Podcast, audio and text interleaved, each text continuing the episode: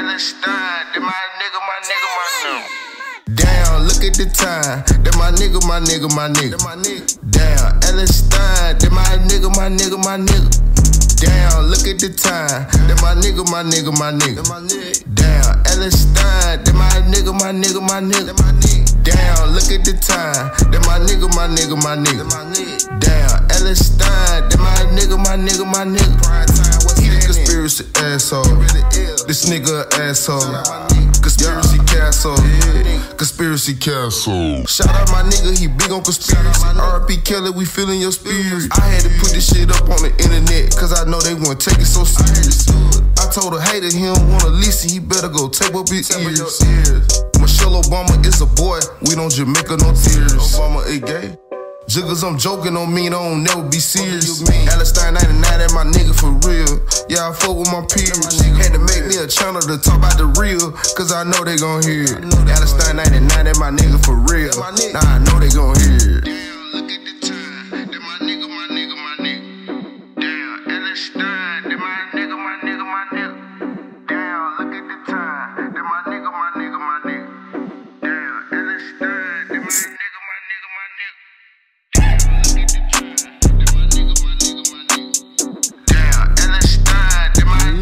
Gentlemen, boys and girls, children of all ages, welcome to the Conspiracy Castle. I am your conspiracy asshole, and we have a very, very special guest today. We have the one, the only Jason Bermas. You know him from InfoWars. You know him from Loose Change. You know, uh, let me just get the party started. Jason, with with uh, I could come and, and read your resume all day long, but it's not. I'm not here to do that. I'm here to find out some good information. And with that, I want to say thank you. It's an honor to have you on the Conspiracy Castle here today. How are you doing, my friend? I am doing uh, very well, and uh, I really liked the uh, Rokfin um, meme slash advertisement that you put out there. And you know, I remember when we did the Union of the Unwanted. Uh, I forgot that you would contact me. I saw that, and I had just previously seen uh, your intro before you, you played it here on some other one. And I'm a big Pitbull fan. I'm like, that's a gorgeous dog. I got to do this guy's show. So uh, very excited to be here. Wow, what an honor! So I'm happy that the content that I create, somebody it invokes some sort of a response. Like that actually makes me feel good because you know there's not enough people, Jason, like you. I think you're one of the first people that was like an independent journalist, independent content creator, like you know you and Luke Rutkowski. I'm saying, you know, a lot of people have been doing this for a long time, and you're one of them. How did you actually get awake? To doing to, to what's going on because I remember going to New York City in 2007, 8, 9 and seeing like signs nanothermite, you know, brought down the towers and, thinking, "Oh, that's whatever. That's a nut." And you were hip to it. So how did you become hip to this so fast? You know, uh, I guess that I'm just kind of one of those guys that likes to look into things and the secrets of the universe and never really bought into everything. So for me, you know, other than porn, when uh, the internet had hit, right? Let's all be honest. And even then, like the like late 90s porn on the internet, guys, you're talking about pictures. People were still buying magazines. I just want to let everybody know. Dude, wait, Jason, that's the problem with society. They're de- desensitized. I had the same magazine for years. Okay, go ahead. I'm saying I had the same thing folded under my bed for years. Uh, they don't well, do that anymore. Well, I didn't want to make this all about porn, but again, if you're going to be honest, right? Honest, like, yeah biggest business on the internet. It was obviously that. And that was, you know, at the time I'm a teenager into my early 20s. That's obviously one of the things the internet was big with. But for me, aside from that, uh, I had read a lot of things on JFK and the CIA and UFOs and quote unquote aliens and all these different things. But the shows on television were few and far between. You had to go to a library. There was really no way to fact check or look at other corroborating information. So when I'm learning about MK Ultra, I'm basically seeing like 90 second media pieces on it. And if that, and it's not like there's a DVR box, it's a one time thing. So when I actually get the opportunity in the late 90s to grab the MK Ultra documents, one of the first things I did. One of the first where, things I did. where did you did. get those? What do you mean? We grab them off the internet? I'm just that's like as soon as the internet. I'm just saying as soon as the internet got. You're telling me though, Jason. As soon as the internet opened, you started looking up conspiracy stuff. Well, I, I wouldn't say it, it, exactly like that because again, I'm I'm a poor kid in my teenager. So yeah. like for the evolution of me, you know, and what the internet actually was, right? It was all of a sudden, it wasn't that I was just in typing class anymore and doing word processing. uh, and playing Oregon Trail on computers, you know, my neighbor whose father was a lawyer, they had a personal computer at home and they were on AOL, right? So, like, I can tell you right now, my very first experience with the internet was even pre AOL in some other chat room with a group of us. And um, actually, it's kind of funny. Ryan Nobles, who is like one of the big CNN anchors, he ends up marrying the girl who's uh, basically typing. Uh, I don't want to give away her name, but she she was the older sister of my friend, and we were all sitting there and we were talking to somebody in another state, dude. That okay. was unheard of. Forget yeah. about me and you conversing right now in 1080p and broadcasting worldwide, where anybody with a connection can get it. We were talking to people. That was wow. Okay, so then as I went to college right? Uh, and, and, had more access. I, I get my first uh, PC because my great aunt passes away.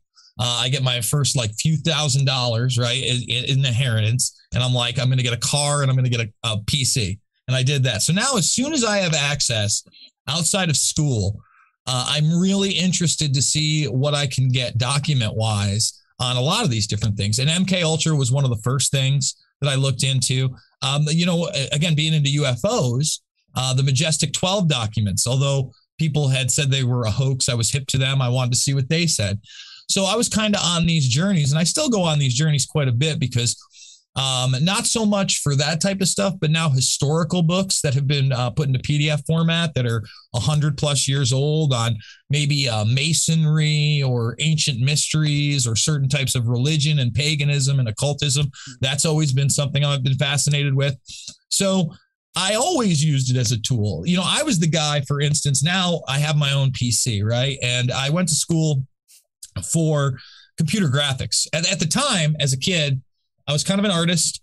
Uh, I got most artistic. I was drawing. My fantasy was that I was going to go to art school and I was going to like draw on The Simpsons or something, right? Okay. That was my big. That was your dream. And, That's you want to be an illustrator. That's pretty cool. Well, I wanted to be an animator. Um, yeah. I remember, and a lot of people don't understand this because they're not from my generation, but Toy Story was a big deal for me. Uh, the very first Toy Story was a movie I went with my friends to, and I said, "Wow, this is going to change everything." And 3D modeling was something that was. Well, real quick, did you see Tim Allen got taken out of Toy Story? Yeah, I did. Yeah, he's no what, longer Buzz. Dude, what? The original Tim Allen, Woody?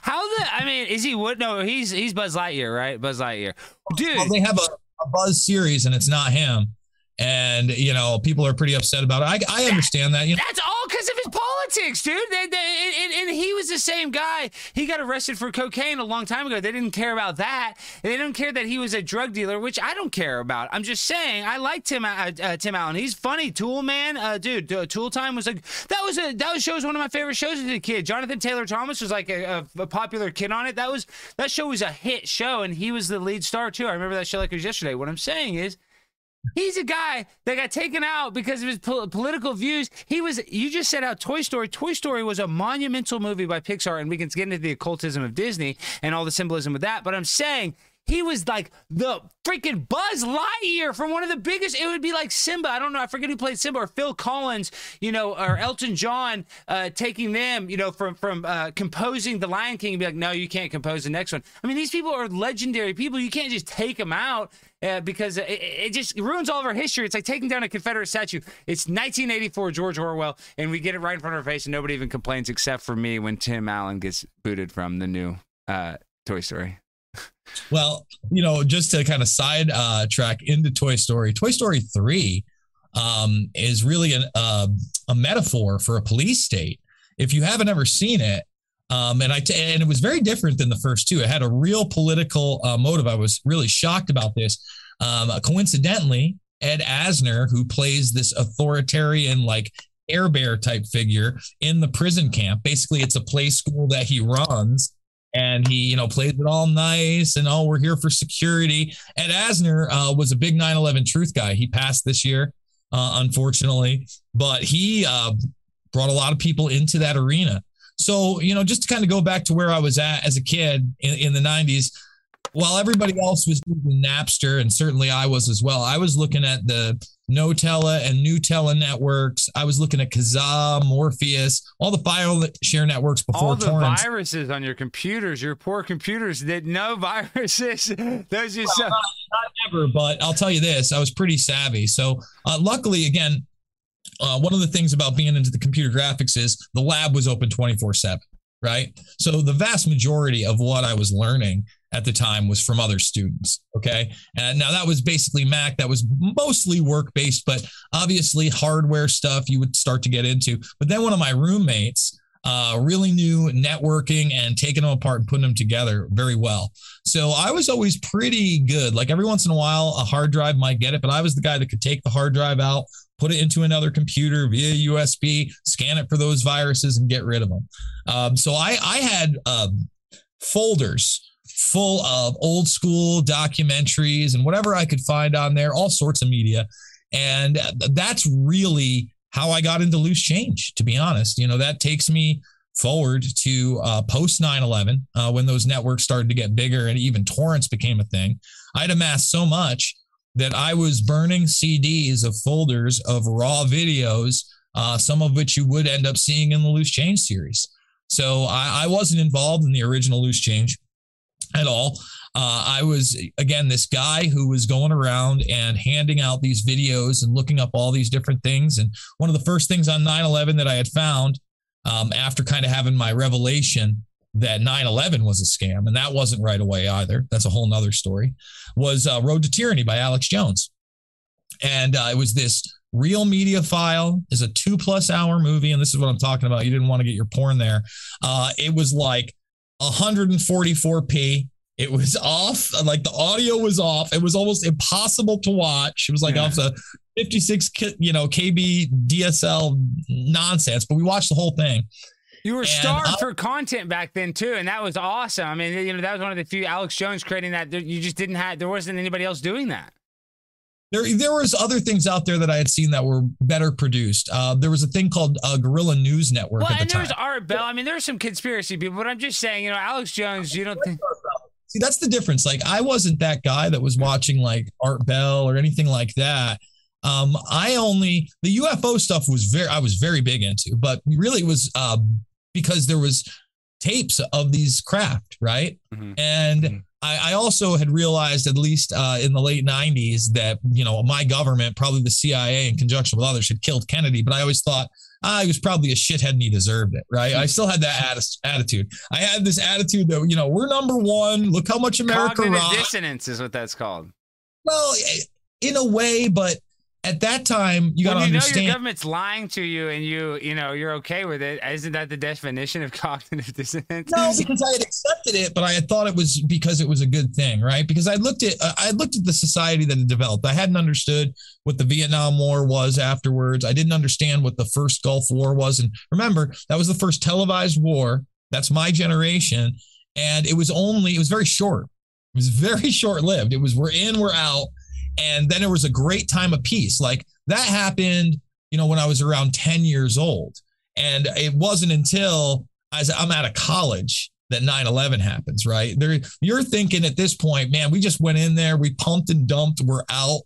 we took out the terrorists. No one's gonna fuck with us anymore, right? This is it.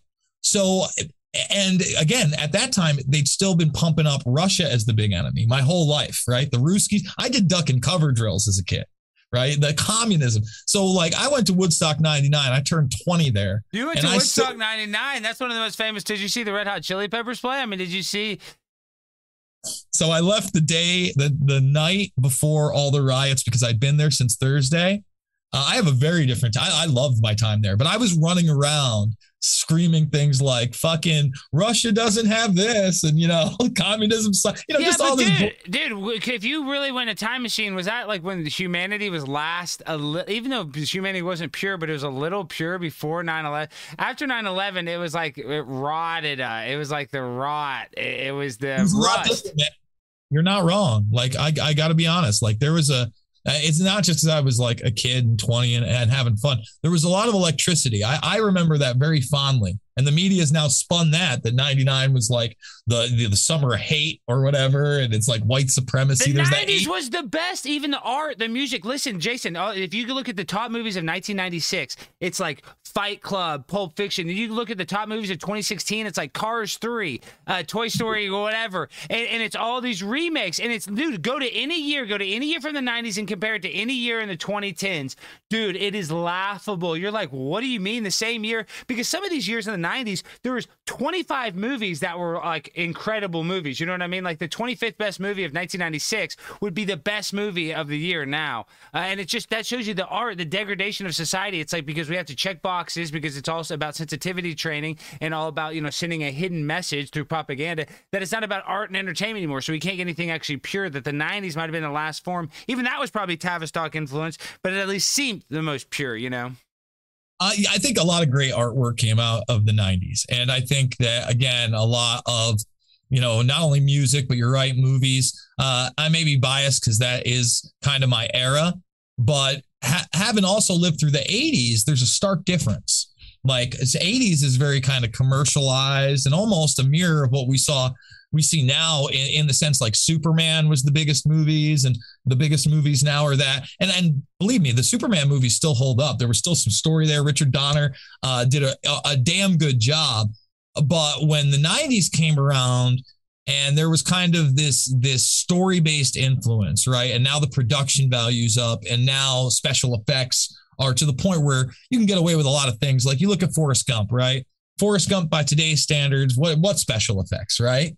But in a time that you could tell a period piece that went through many decades and all of a sudden implant Tom Hanks convincingly into stock footage, that that's kind of one of the reasons that I wanted to go be a computer artist. I wanted to be able to do these things, right? I wanted to be able to know how this worked or how they even got rid of um, Lieutenant Dan's legs uh, very convincingly. There's a lot of subtle things in that movie that wouldn't have been possible in the 80s, right? There would Do have you been. know the one film flub from that movie, though?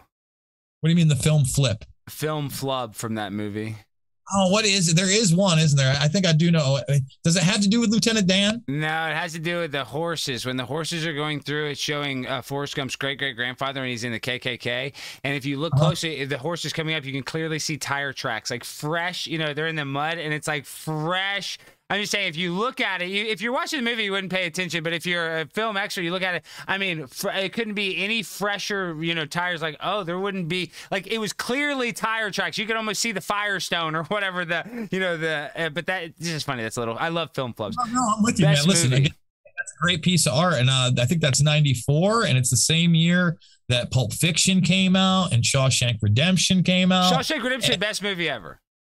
Great movie, and that's a Stephen King too. A lot of people don't realize that. You know, they get them for horror, but that's probably that's probably my second favorite movie based on a Stephen King book. Uh, Running Man, hands down the best. Right, but awesome. even Running Man, Arnold, that, that, that, that's going to happen today. We're going to have a modern day Running Man. I, Squid Games is it Squid Games just Running Man basically, except for with the, and I haven't even watched Squid Games. I haven't watched it either, yeah. but for those that aren't familiar with, no, no. Ugh. Oh my god! It did it drop out? Please tell me. Oh my god! Almighty, no, dude, no, Jason. Ugh. And uh, you have this police officer in a helicopter that's told to fire upon the citizens, refuses to do so they fake the video that he did it anyway, kill those people, arrest him, and then put him in a contest that's like what was American Gladiators at the time in the 80s, right? And into the early 90s as well. Only you kill these people. And um, if you make it through, then you get an island vacation. And it's so funny. The person that gets the island vacation is Geraldo Rivera, by the way, guys. So Geraldo Rivera got through the running man and then uh, you find out later, not only did that not happen, but Geraldo's dead.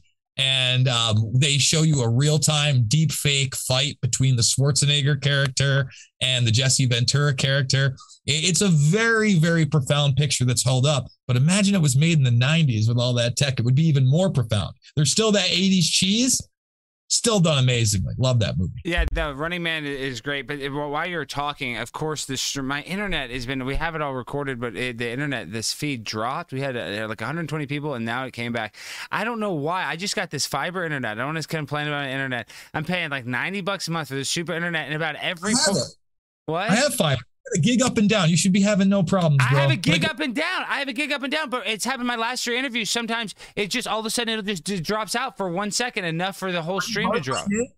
Are you hardlined into your computer? I'm hardlined, dude. I'm so hardlined in. Like, I, this is the thing is, I, I didn't lose enough internet connection where I didn't lose you. You and I stayed, but I lost just enough where it disconnected us from YouTube. It's ridiculous. I got. I, I, you got the viruses, bro. I exactly. Need- I probably do, uh, dude. I'm not a fucking computer geek, dude. I don't fucking J- Jason. I'm a fucking mental patient. I'm an insane asylum patient trying to run a TV show by you know a YouTube online show by myself. It's a fucking pain in the ass. I love it, just like you love it. I enjoy doing it. But if one if if one thing can go wrong, it does, dude. You know, like of course the internet.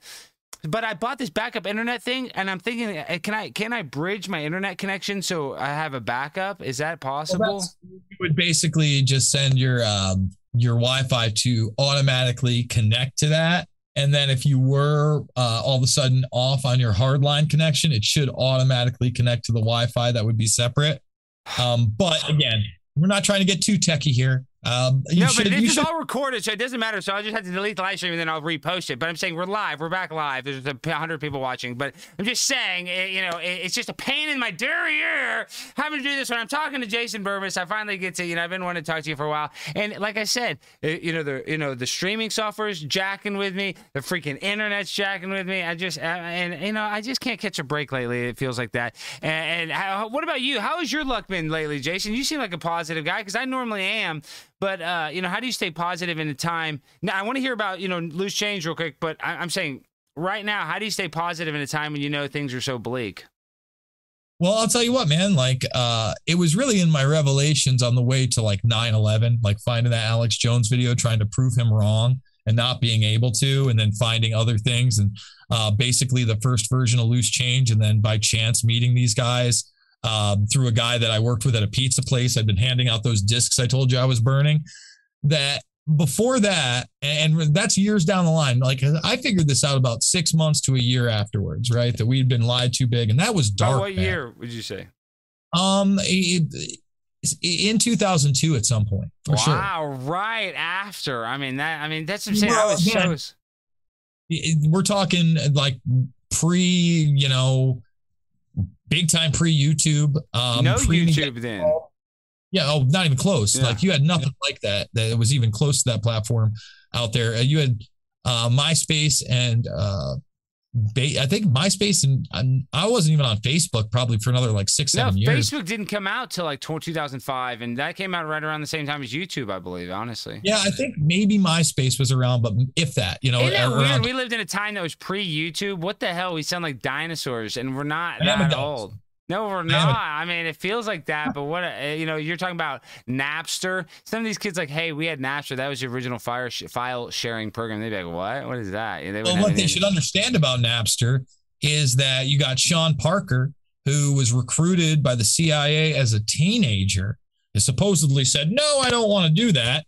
Did some work for another company, made 80 grand, creates Napster, and then Napster eventually becomes what is Spotify uh, Sean Parker is the Justin Timberlake character in the social network, aka he's one of the primary investors and steers of Facebook in the beginning as Thiel gets involved.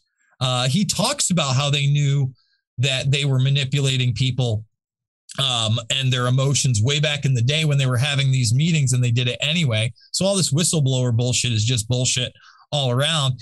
And he also ended up being a Bilderberg attendee. Now, Thiel, of course, is a steering member. So you had this, think about that. The, the guy that created Napster, that venture eventually becomes Spotify. He, he has influence and investments in Facebook as it's growing, right? And he's a Bilderberg guy, and no one knows who he is. yeah, well, I mean, uh, maybe because he created Napster, that's why they he, they gave him all that access. You think? Because I mean, you know, he well, he got recruited by the CIA prior too. We forgot. We'd like to tell that part of the story again. Like, so think about think, that. You think they probably created the program and just used him as a fall guy? I mean, that's basically that. I think that once you you are on the CIA's radar, uh, whether or not you like it, you probably end up working for them or doing their bidding, right? Probably. Because it doesn't have to be the let, let's say they're telling the truth and he's telling the truth. Now the CIA tried to recruit me and I said no. Okay, do you think they just gave up or that they have a ton of front organizations that then hired you to do the same exact thing? Right? It's, it's, like Anderson Cooper was in, oh, I just worked for him in college and stopped working for him. Yeah, right. I mean, that's a Mockingbird Media. We know that they have CIA agents in all of the television, radio, news, and film stations across, you know, the world. I mean, you look at this, and yeah, it is uh, international. You look at somebody like Bill Barr. You know, that's something I focused on today while I hosted the fourth hour of the Alex Jones Show, uh, where the intelligence connections to Bill Barr prior to him becoming the attorney general under Trump, a, a huge failure of the Trump administration, uh, the connections to him and uh, Robert Mueller covering up the BCCI banking scandal that nobody is akin to. For those that don't know what that is, um, long before Bernie Madoff, BCCI came out, and it was basically the people that were laundering money via Iran Contra, other South American drug lords, um, you know, big, big players throughout, including the bin Laden network. Okay. And the people that cleaned that up were Robert Mueller and Bill Barr. And Bill Barr's dad hired Jeffrey Epstein. You know that too. Yeah, Dalton School thing uh, is well, here's the thing it's a possibility. It's never been proven one way or the other. Um, but what we can say, and, and I'm not saying that obviously uh, Bill Barr's father worked at the Dalton School. There is uh, there are people that contend that he may not have been there when Epstein was hired. That doesn't mean that he wasn't. But what we can tell you is that Bill Barr, who was lifelong CIA, okay, he was a CIA agent prior to passing the bar exam and becoming a lawyer, okay. He, after leaving the CIA, ended up working for private firms. One of those private firms was Kirkland and Ellis. And Kirkland and Ellis represented Epstein during the uh, Miami Beach debacle. Uh, so he actually talked about possibly recusing himself of that case. Now, remember, it came out in the media that supposedly Alex Acosta, who also a big failure of the Trump administration, was the labor secretary at the time, and he was the guy that cut Epstein that deal it started to come out in the media that it was because it was above his pay grade and that Epstein was part of intelligence. At least that's and all, what was being- all Alex Acosta got was an email supposedly telling him to do that, and that's all it took. Well, let's discuss something really quick yeah. about that. Alex Acosta got asked the question in the media about that connection.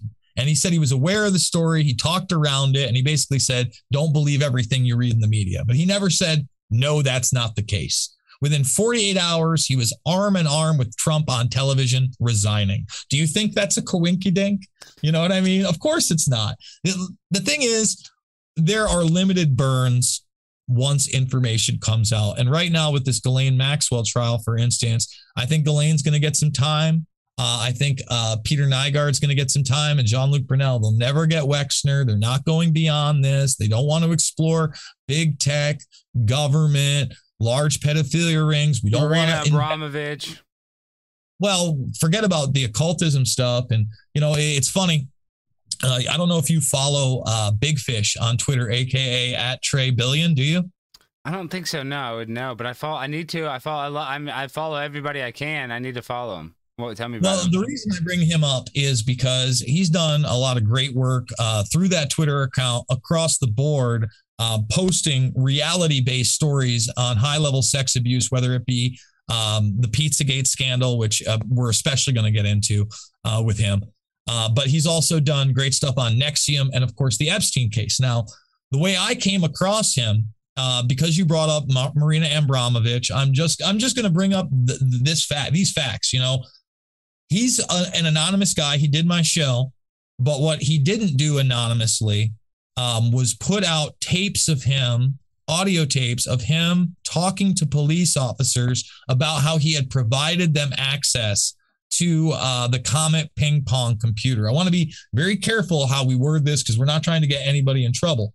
But the fact of the matter was, that this gentleman who's done a great job and he's done, he's done my show and he did my show after I had listened to these tapes. They are out there. You and can this find guy's them. supposed to got access to the hard drives, to the computers of the Comet Ping Pong, because that's where they say the files were and where the trading and all this stuff was going down. Supposedly. I mean, again, let's not speculate beyond I what speculate I can, a lot. I, I guess you don't speculate. My show is all speculation, rumor, and innuendo, like professional wrestling. But go ahead. Sorry, Jason. I is not, Okay, and yeah. I can tell you this: he claimed um, that indeed there was a ton of illegal material. We'll leave it at that on that um, hard drive. Which is not a And that- surprise. just just looking at their art art that they posted on their social media, you know that was uh, pretty edgy. So I could imagine what they have hidden behind password and uh, protected folders. And he provided that information on how to get access to that to the DCPD.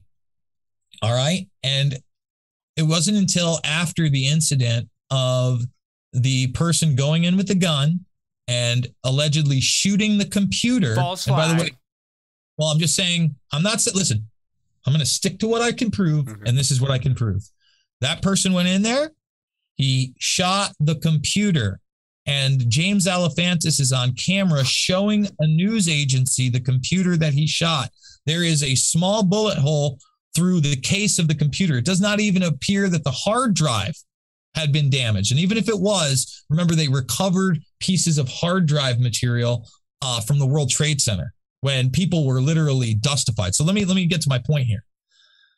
They obviously never um, never looked or did look at the hard drive or never did anything. So once this happened, Big Fish contacted the now he had already had email exchanges with the police officers that were provable.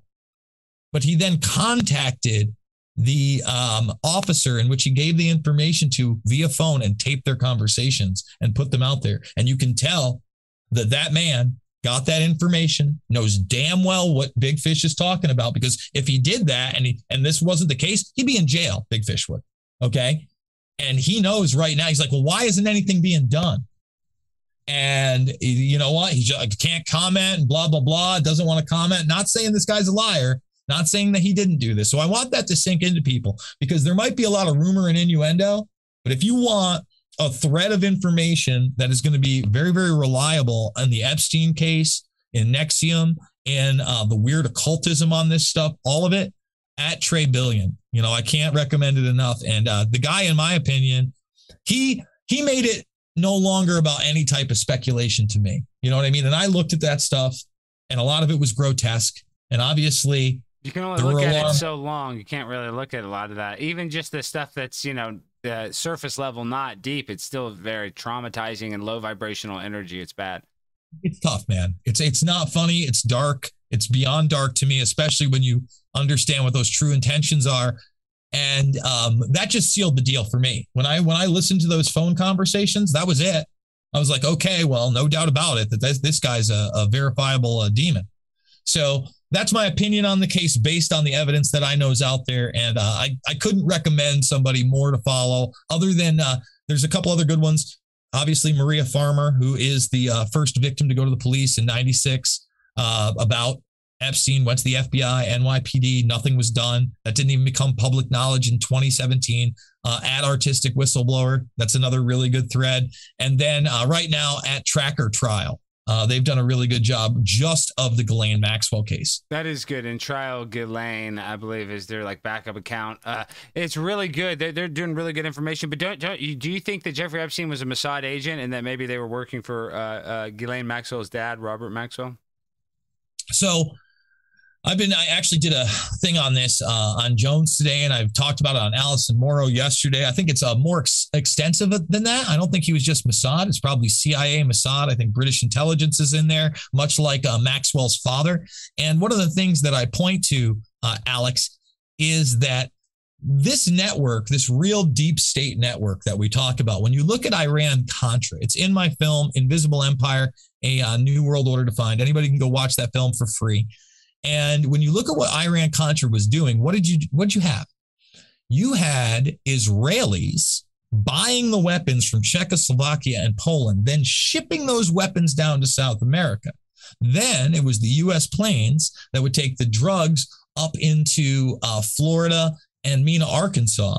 And, And, then they, would distri- drop them off in California to Freeway Ricky Ross and in Miami. Well, yeah. they would be distributed all over. But you, know what? I, I'm not would sure if they but they would just drop them off in, in U-Haul trucks full of cocaine eh, because the people that Freeway Ricky Ross or these big drug drug distributors, they never knew who the top people were, and they were CIA agents. Jason, you know that Oliver North. I'm just saying that's all the CIA had to do is literally that's the only connection they had to do is drop a U-Haul full of drugs and say, hey, give us our money, you know, drop off our money, and these dope dealers would do it, and if they wouldn't do it, the CIA could do whatever the fuck they want. I mean, they could get their money back.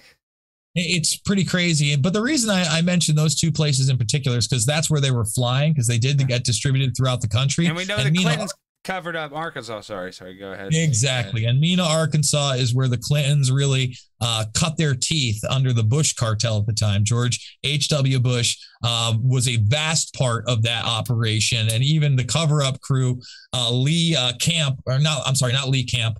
Uh, I like Lee Camp. Um, what's his name? Lee Hamilton, who also headed up the 9 11 Commission. He was one of the uh, main yeah. guys uh, with Iran Contra. So, anyway, they would sell the drugs, and then the money from those drugs that would go back to the Israelis. So, that network was already in operation. And then um, you had Seymour Hersh, who had written this book about Robert Maxwell, who's supposedly a media baron, right, mm-hmm. out in the UK, about his links to British and Israeli intelligence. Of course, is the father of Ghislaine Maxwell. And I, I, actually showed today on the Jones Show, and I showed it uh, on Allison Morrow, all these articles attacking Hersh, saying that he fell for a hoax and this isn't real, and Robert Maxwell's going to sue him. And he did sue him. So that's in 91 when that happens. So by 1994, um, Robert Maxwell's dead, and Robert Maxwell has either fallen off a boat or something else. The Lady Ghislaine, by the way. Yeah, Lady Ghislaine boat, yeah. Lady Ghislaine. and uh, on top of that, Alex, they had to issue an apology and it's it's almost comical but and none of this is funny because it's also dark we kind of talk about it but you, you got to have gallows humor it is funny uh, that's the thing is uh, sadly we have a dark sense of humor that we just kind of have to understand that this crap is dark it, you know sometimes it's humorous because it's so reality is stranger than fiction is what i'm trying to say and it's crazy Absolutely. So as you see here, this is when they actually have to print it in 94. And after Maxwell says, U.S. author gets apology and libel case. If you notice, this is it's a sidebar article in the middle of the paper when they were running headlines of hoaxing and mirrorgate and you know hersh is a liar. So even when they apologized then the fake news media would just be like yeah we kind of messed it up. I guess he was a mossad agent. Yikes. How about that? You know and then you kind of never hear of it again. So even in 9-11 you know if you watch my film fabled enemies i, I tell people that and again what were they hiding in bcci that money movement, right? So the BCCI scandal also with uh, Bin Laden, and Bin Laden's network is working with the ISI, right? The and that's Pakistani. So we get to 9/11, and you know I always tell people it's not an inside job. You had role players in Saudi Arabia, Pakistan, Israel and within our own continuity of government program. And that's operationally. That's not talking about the international media suppression and things like that. I'm talking about operationally, you can prove money management, movement. Um, when we talk about the continuity of government well, I, I, I want to bring that up because a lot of people want to strictly blame Israel. And you know, in the truther community, that a lot of that, you know, that anti Emitism, I don't, I don't want to say the word because you get a strike. You know, I don't want to bring that up and and listen, there's not one group of people that are responsible for all of our problems. Anybody that thinks that's insane, but there are insane people in the world. That's okay. But uh, but so I, that's is the point I want to make. Saudi Arabia had to cover up. These guys were all from Saudi Arabia, so they had to give patsies up. They did that on purpose because if we destabilize the Middle East, they know Saudi Arabia is only going to grow stronger from the destabilization of their, I guess you could say, people that they compete with. Um, but I guess it's not really a, a competition because it's all rigged in their favor it's much like Israel's. Uh, but you know, I just want to make that point that there's a lot of countries in concert, uh, including the United States, that had to make 9/11 go down. It wasn't just Israel. No, of course not. So, like, let's talk about um, let's talk about all the roles, right? They, like, uh, give you a little preview of the film Fabled Enemies. Again, anyone can watch my stuff for free. They're in the playlist section. Uh, anyone can just look me up. You're going to find it. So, you look you at can't Saudi find Arabia. Jason. You're not looking hard enough, guys. Okay, go ahead. Sorry.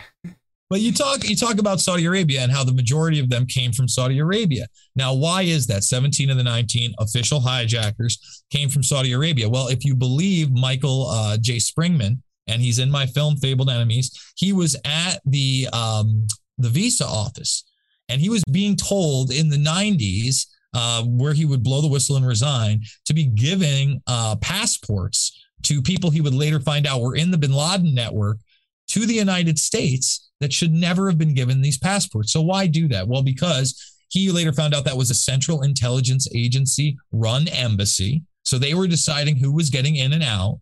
The Saudi Arabians have had a cozy relationship uh, with the Bush family, especially the bin Laden family, who are basically oligarchs there. Well, that's right? like Benghazi. Benghazi was giving out phony passports too, supposedly. Go ahead. Sorry, you know, that's what and they do. By the way, Epstein, they find a Saudi Arabian passport.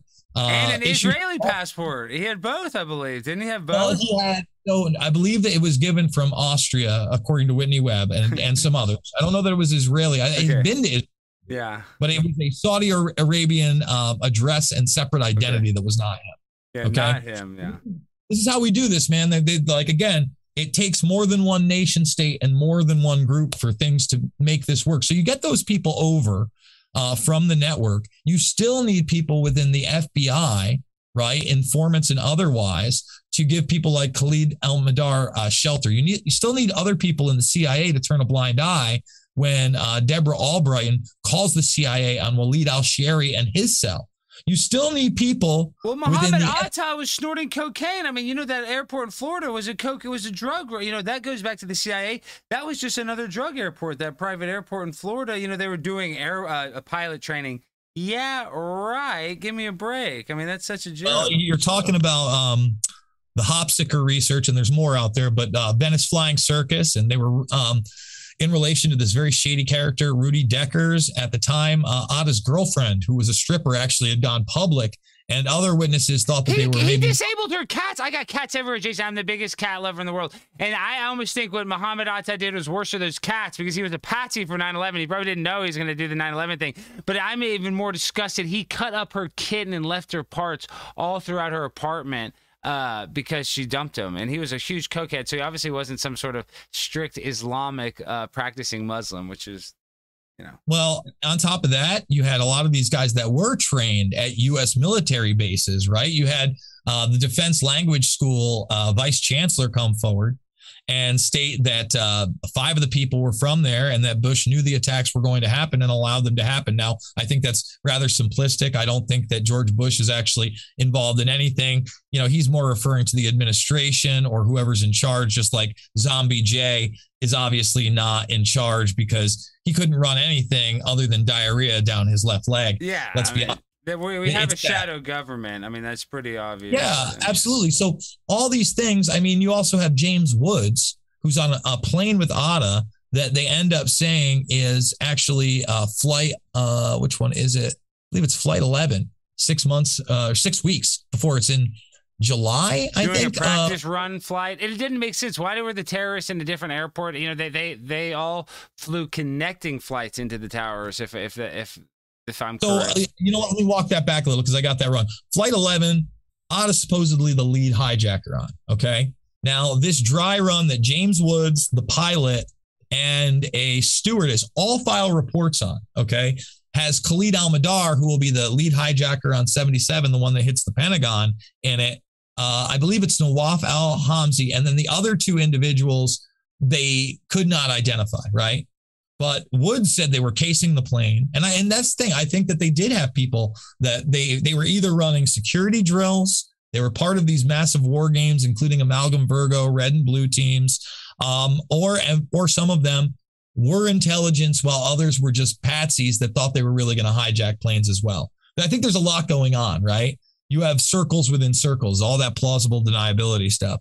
So you know, Atta uh, you know, there were there were talks that he was even connected to people like Jack Abramoff and the Riverboat Casino scandal. We talk about coke running and intelligence networks, etc. That would make sense. Um, you had um, him also training at Maxwell Air Force Base. Odd is one of those people. So you have those. to me, it makes more sense that they would trick him to be cocaine drug dealer pilots instead of hey, su- you're going to be suicide pilots. You know what I mean? It just seems like it'd be easier to get them motivated to train and learn how to do it. Uh, that's just my opinion.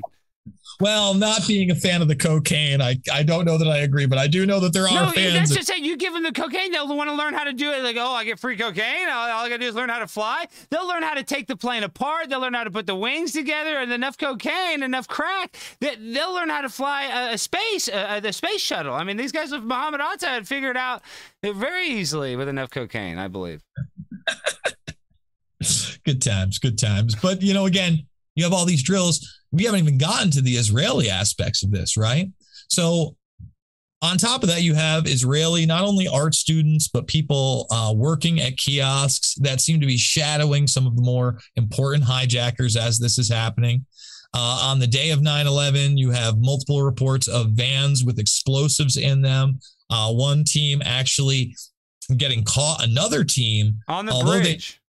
well, that there's that one, and then there's another one on King Street where they have a recording. A lot of people haven't heard it. It's in Fabled Enemies. There's no video of it and no real record as to what happened after the fact, but they talk about how the van actually did explode.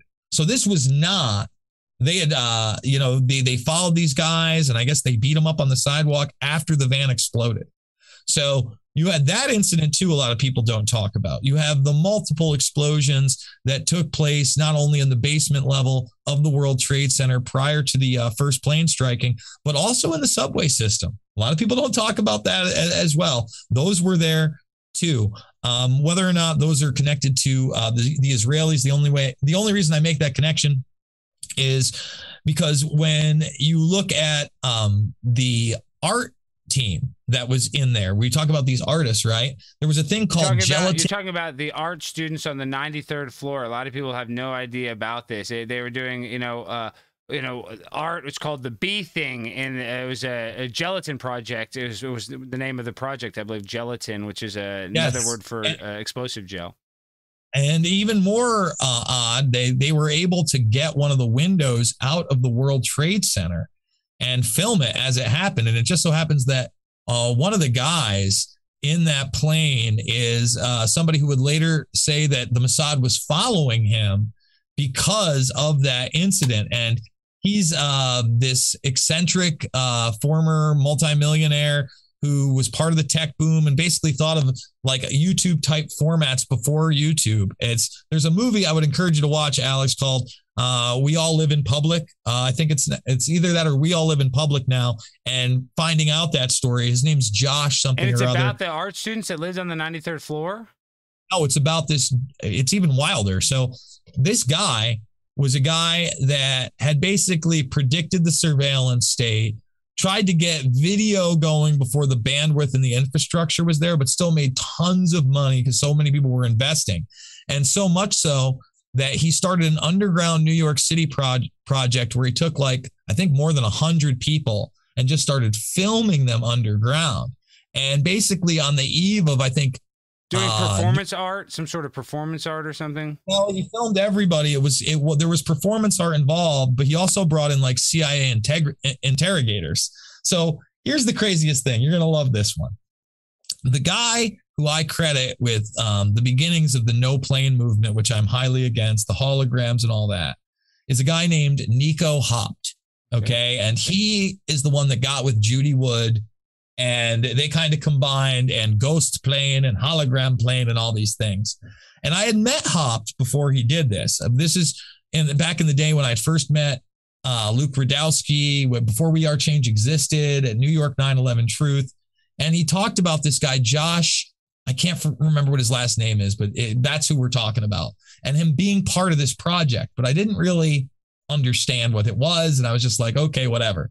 Years later, I see this movie where they're underground doing this crazy stuff. There's a CIA interg- interrogator uh, filming, and there's Nico Haupt. And Nico Haupt's being interrogated in his underwear, and the guy tells him to get naked, and he strips down to his dick and cheese. and and does exactly And what he says. Performance like, art, or this is in some sort of interrogation for what? this is a real this is a real CIA So, so it interrogator. needs to see, and, and you see the declassified video of his dick and Not balls. declassified. Oh. So, What I'm all right. So let me explain this. So the documentary about Josh is called "We All Live in Public," Okay. and a large Okay. portion of that documentary takes place in this underground facility that Josh buys. Okay. It only gets taken out because they have a large gun range underneath.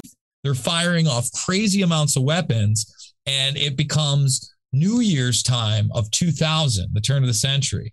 And they were so scared that they were going to have like a Heaven's Gate thing go on that the police went down in there and just kicked everybody out.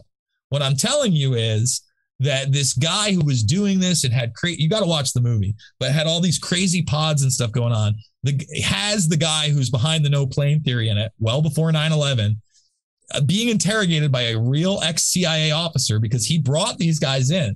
You know, he was trying to break people and do all this crazy stuff.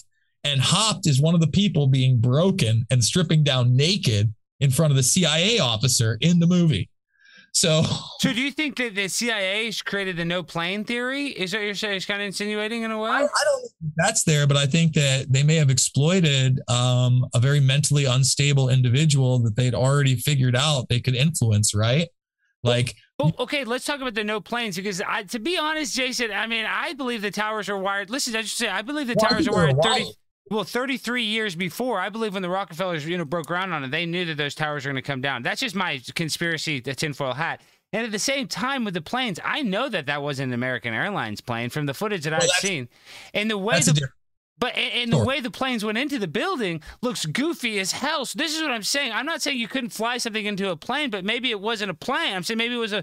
You, are sure that in your in your personal opinion, you think that that, that was was the exact American Airlines plane, like they say.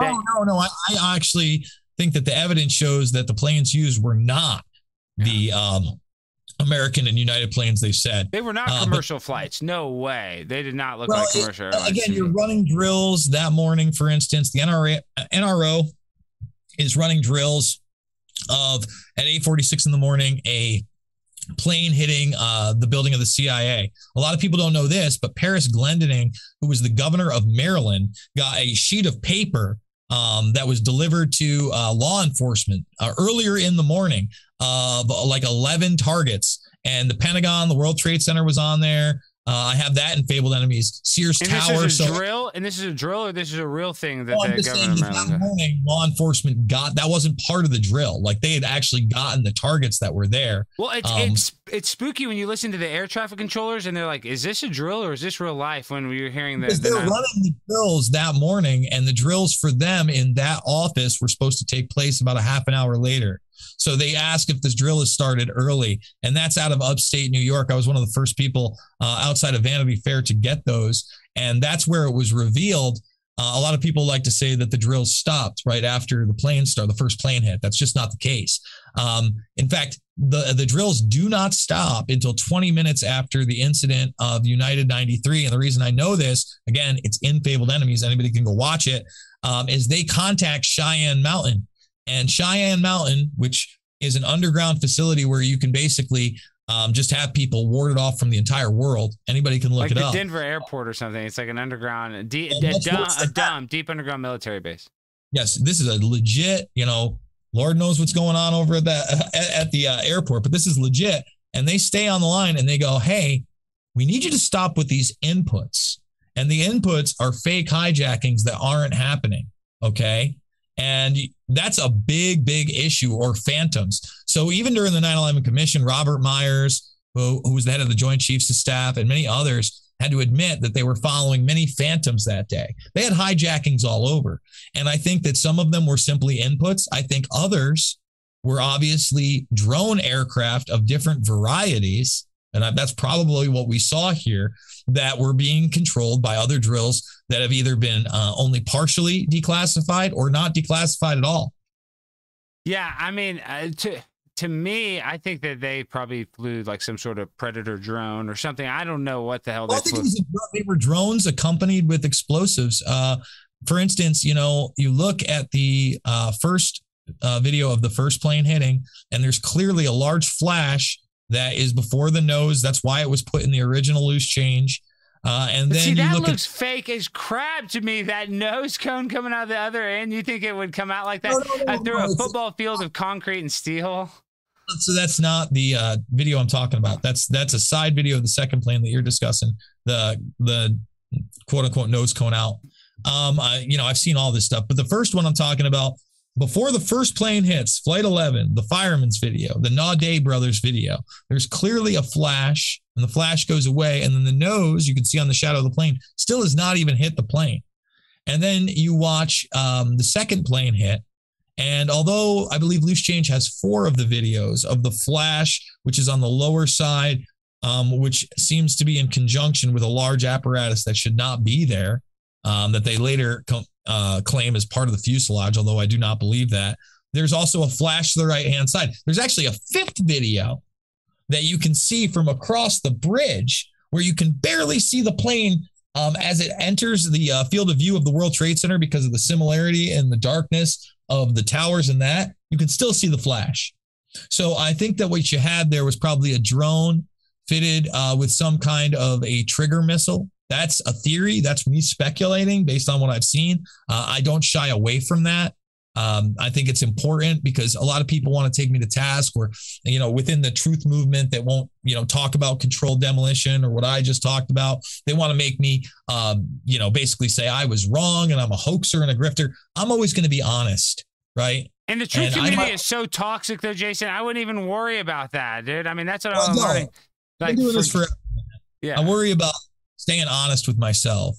And if you can provide me information that will change my opinion, I get things wrong all the time. I admit to getting them wrong. I happen to be a human being, um, but I'm also pretty thorough, and I I I walk the walk, man. I do what I say. I I read these documents. I watch these videos. I spend time. I'm in the editing room, and um, I don't play sides. I'm not a conservative. I'm not a liberal. I'm not a conspiracy theorist. I'm not a truther. I'm a guy that's concerned about what's going on in the world and I'm trying to tell the truth. That's all I am. I'm just a regular dude. I want to have some, I want to have a shock top pretzel beer tonight with my buddies, maybe go get some chicken wings over at Hooters and, and live the dream, my friend. That's that is the dream. A shock top beer and some chicken wings at Hooters. I mean, it doesn't get much better than that. That is America as, as America gets. Okay, but let me tell you a little bit about because I only get to chop it up with you so much. So what I believe is I believe 9/11 was planned, you know, a long time in advance. Basically, to you know uh, for whatever reason to destabilize the country to bring us into the new world order to start the patriot act 2.0 knowing that they can have the warrantless search and seizure of our phones and internet.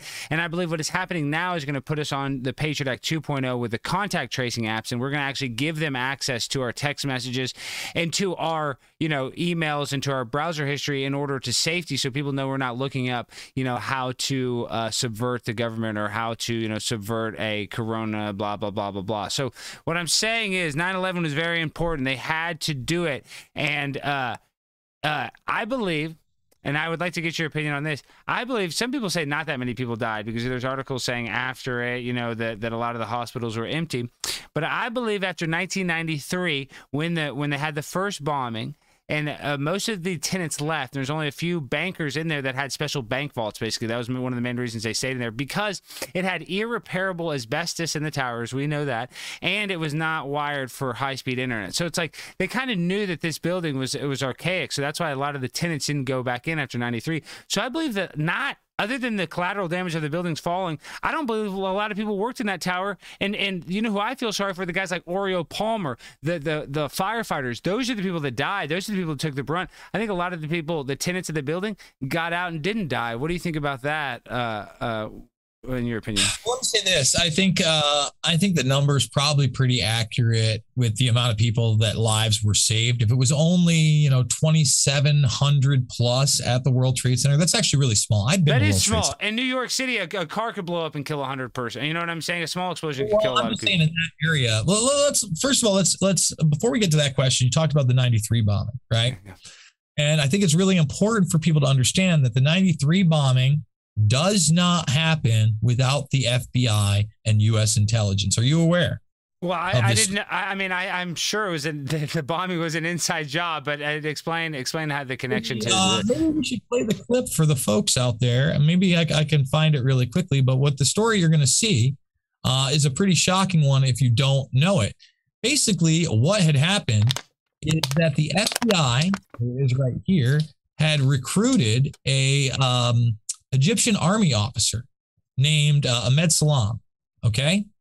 And this Egyptian army officer starts to infiltrate another Middle Eastern group. Uh, this time, the Blind Sheikh and his buddies.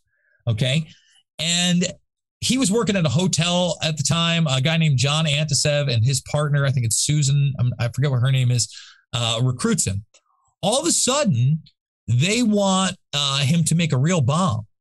And he's like, "Whoa!" The Egyptian whoa. guy, the Egyptian military guy. They went, "Yeah, I've heard this story." Okay, yeah, and he's a, but he tells him he is a bomb expert, right? Well, well, uh, we're just going to end up playing uh, the the phone call. I, I could play more, but I think the phone call will say it all. Uh, he got smart enough to start taping his phone calls with these people before he built the bomb. And so I want to I want to reiterate this. The bomb that went off in the World Trade Center in 1993 was built by an FBI informant under the supervision of the FBI. And I have the audio to prove it.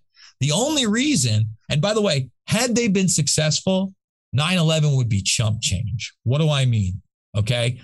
The reason that it only cost eight lives is because the people that drove the van um, were verifiably retarded. I I, sh- I know I shouldn't use Wait, the. no, you can use that on my show, but wait, wait, you're telling me that the, the bombs had enough explosives? I thought they weren't even powerful enough to blow up the building. So they were. Okay, right, go ahead. right. I'm just First- interested. But yeah, the reason that they, it didn't do any damage is because these these guys had like 70 IQs. It did a little they- damage for the people at home. I know you know, but I'm saying it did. A, they had to fill. They had to fix a, a little bit, right? I mean, I know order- that. in order for this to work the way they wanted it to work, which was to bring um, the twin towers down from its base, right? Because they were in the parking garage, is they had to park it up against the main column. Okay, and that if the main column blew in this area, there would be enough not uh, enough peripheral damage that the idea was this thing was going to tip over. hmm Okay. Now it had had even physics, you know, gone the way you thought on 9-11 and a large portion of Well, either they wanted to break the foundation, so it didn't have anything to rest on, basically, right? and it would just tip over, blow Yeah. up and tip over. You would have had 25 to 50,000 people dead. Well, because the that- buildings are built, especially that one is built to sway a little bit. So I guess they think the momentum, you know, from crashing, you know, from it having that explosion there is enough to tip it over. Well, if you look at how again the World Trade Center was built with its core, you know, it had that core infrastructure. And if you're in the main column in the core and you blow that out and then the core columns around it, no, the, the bottom, the outer structure that they always talk about for the World Trades wouldn't have been able to hold it up. It would have bent over and done it. They didn't park it in the right place, not anywhere close. So they did massive damage, but because the core was so powerful and it didn't damage the core, that's not what happened. So let's just let's just play the tape for everybody here of the FBI uh, admitting to the fact that they cooked the bomb. This with his FBI handler John Anticev was released years after the trial. You got paid regularly for, for good information. I mean, the expenses were a little bit out of the ordinary, and it was really questioned. Don't tell Nancy I told you. But Well, I have to tell her, of course. well, then if you have to, you have to. Yeah, because I mean, the lady was being honest, and I was being honest, and everything was submitted with a receipt. Yeah, I- And now it's questionable. it's not questionable. It's like a little out of ordinary. Okay, You know, all right. I don't think it was. Uh, If that's what you think, guys, fine. But I don't think that because we was start already building the bomb, which is went up in the World Trade Center. Uh, It was built by uh, uh, uh, supervising uh, supervision from the bureau and the TA, and we was all informed about it, and we know that the bomb start to be built. By who? By your confidential informant. What a wonderful, great case. So there you go. Uh, you know, and that didn't come out for years. I put that in my film uh, Invisible Empire in 2010. I think it finally uh, came out in like 2008. You know, 15 years after the fact, and it was you know very very small amounts of those phone conversations. Lord knows what else he taped these people doing. Uh, but in that respect, uh, I'd like to say I agree with you. I think they did plan on this a, a long time before to take those down for whatever reasons. And look, I do explore the uh, kind of occultic stuff or the You fun have stuff. to. If you know Marina Abramovic and all this stuff, you know all that stuff too, Jason. You're trying to play coy. You know all that stuff. Don't don't give me that uh, babe in the woods routine. One of, You one of the things that I do do every once in a while, I haven't finished it up yet, but this was a sealed. It's actually a signed Wait, show it better. We can't see it. Put it in front of your face. That's awesome. Illuminati card game. That's awesome. So like this was not cheap. This is actually signed by uh, Derek Piercy, one of the creators. Wow, that's I want to awesome. creator on there. Um, but we've gone card by card. I'm wearing the glove because again, not cheap. We want to keep it as in. you don't get this, the finger acids on it. And I don't the sweat. That's why you wear the glove. Look at it. I love it. Oh yeah, I've seen you where you do the pull cards. That's awesome. Yeah, yeah, I've seen you do this. Yes. Let's let's see. We we'll we'll pull a card for Yes. conspiracy castle right here. Please. We got. Okay, we got. It looks like some kind of shamanic stuff. It's Hail Eris. So yes, this is some kind of a goal. I don't know. Like I said, there's some goopy stuff in here, but there's also the World Trade Center stuff, the Pentagon stuff, the the stuff that makes you go hmm. The uh, kind of like uh, synchronicity stuff. And we explore that too because you can't take yourself too seriously. We are in extremely serious times. Uh, I don't want to make light of that. But at the same time, if you can't have fun, if I can't watch the UFC fights, um, if I can't go to the park with my niece, why why is this? We can't go to the movies to go see the new Ghostbusters. Why is it worth it? Right? What are we really fighting for? Well, we should So- make, we should make a little light of it. Okay, before you go there, Jason, I got to have you back on because we didn't even get into so much stuff. But I want to I want to uh, circle back to the the Israeli art students because that's such an important thing for people to look up. The fact that real estate was so expensive and they just let in one of the most securitized buildings in the world these art students just live on the 93rd floor and like supposedly take out glass planes, uh, you know, and be- do art like that. I just believe that those are the people that planted the explosives. I think it's very clear. And so I know, I mean, maybe not. I'm just saying, you see the boxes. I just, you you know, again with these intelligence links, and there are those pictures of the boxes that look like C4. Um, I, you know, I think that there's a possibility, um, not of a team of two, but using them as assets with things like Securacom, which remember that was one of the security firms that was there prior to 9 11, that was connected to uh, the Bush family. There's a lot of stuff. There's a lot of opportunity. And even the fact that afterwards, you have Silverstein Properties and Kroll and all of them discussing security uh, in the Dark Overlord documents opens up. a- Silverstein got two insurance checks, guys, for two different. He didn't just get one; he got seven billion, or I guess it was five point two six, I believe, after however it worked out. But you know, he he sued for over seven billion dollars. And uh, and you look at the guys who benefited the most from this. Uh, Lucky Larry Silverstein. But before you go, I want to say this. I believe the Israeli art students are more of a smoking gun than Tower 7. But if somebody's new to truth here that's watching this, I mean, that's debatable. A lot of this stuff's debatable. But Jason, we got to do another show soon. We got to do something again. We'll talk about 9 11 again, you know, on Rokfin, where we can even go maybe more deep than, you know, being on YouTube. But I just want to say it's a pleasure. I thank you for all your research and everything you do. I know you like to, you know, uh, be 100%, you know, uh, have the evidence to prove it with me. I need, my evidence is a lot looser and a lot faster. We are the tinfoil hat community. We are the conspiracy castle. So I appreciate you coming down to the castle, to the dungeon, and uh, mucking around with a muckraker like myself. Jason, I appreciate it. I appreciate it, brother. And uh, you have a, a great weekend, Alex. It's a fun show. You do the same. All right, guys. Thank you, guys, and make sure to like it and subscribe, uh, please, if you guys don't mind. And uh, uh, Jason's links are in the description. Peace, guys. See ya. Damn, Ellis Stein, that my nigga, my nigga, my Damn, look at the time. That my nigga, my nigga, my nigga. Damn, Ellis Stein, that my nigga, my nigga, my nigga. Damn, look at the time. That my nigga, my nigga, my nigga. Damn, Ellis Stein, that my nigga, my nigga, my nigga. Damn, look at the time. That my nigga, my nigga, my nigga. Damn, Ellis Stein, that my nigga, my nigga, my nigga. Conspiracy asshole. This nigga asshole. Conspiracy castle. Yeah. Conspiracy castle. Shout out my nigga, he big on conspiracy. RP Kelly, we feeling your spirit. I had to put this shit up on the internet, cause I know they won't take it so serious. I told a hater he don't wanna listen, he better go tape up his ears. Michelle Obama is a boy, we don't Jamaica no tears. Obama a gay. Jiggers, I'm joking on me, I don't never be serious. Palestine 99, that my nigga for real. Yeah, I fuck with my peers. Had to make me a channel to talk about the real, cause I know they gon' hear it. Palestine 99, that my nigga for real. Nah, I know they gon' hear it. Damn, look at this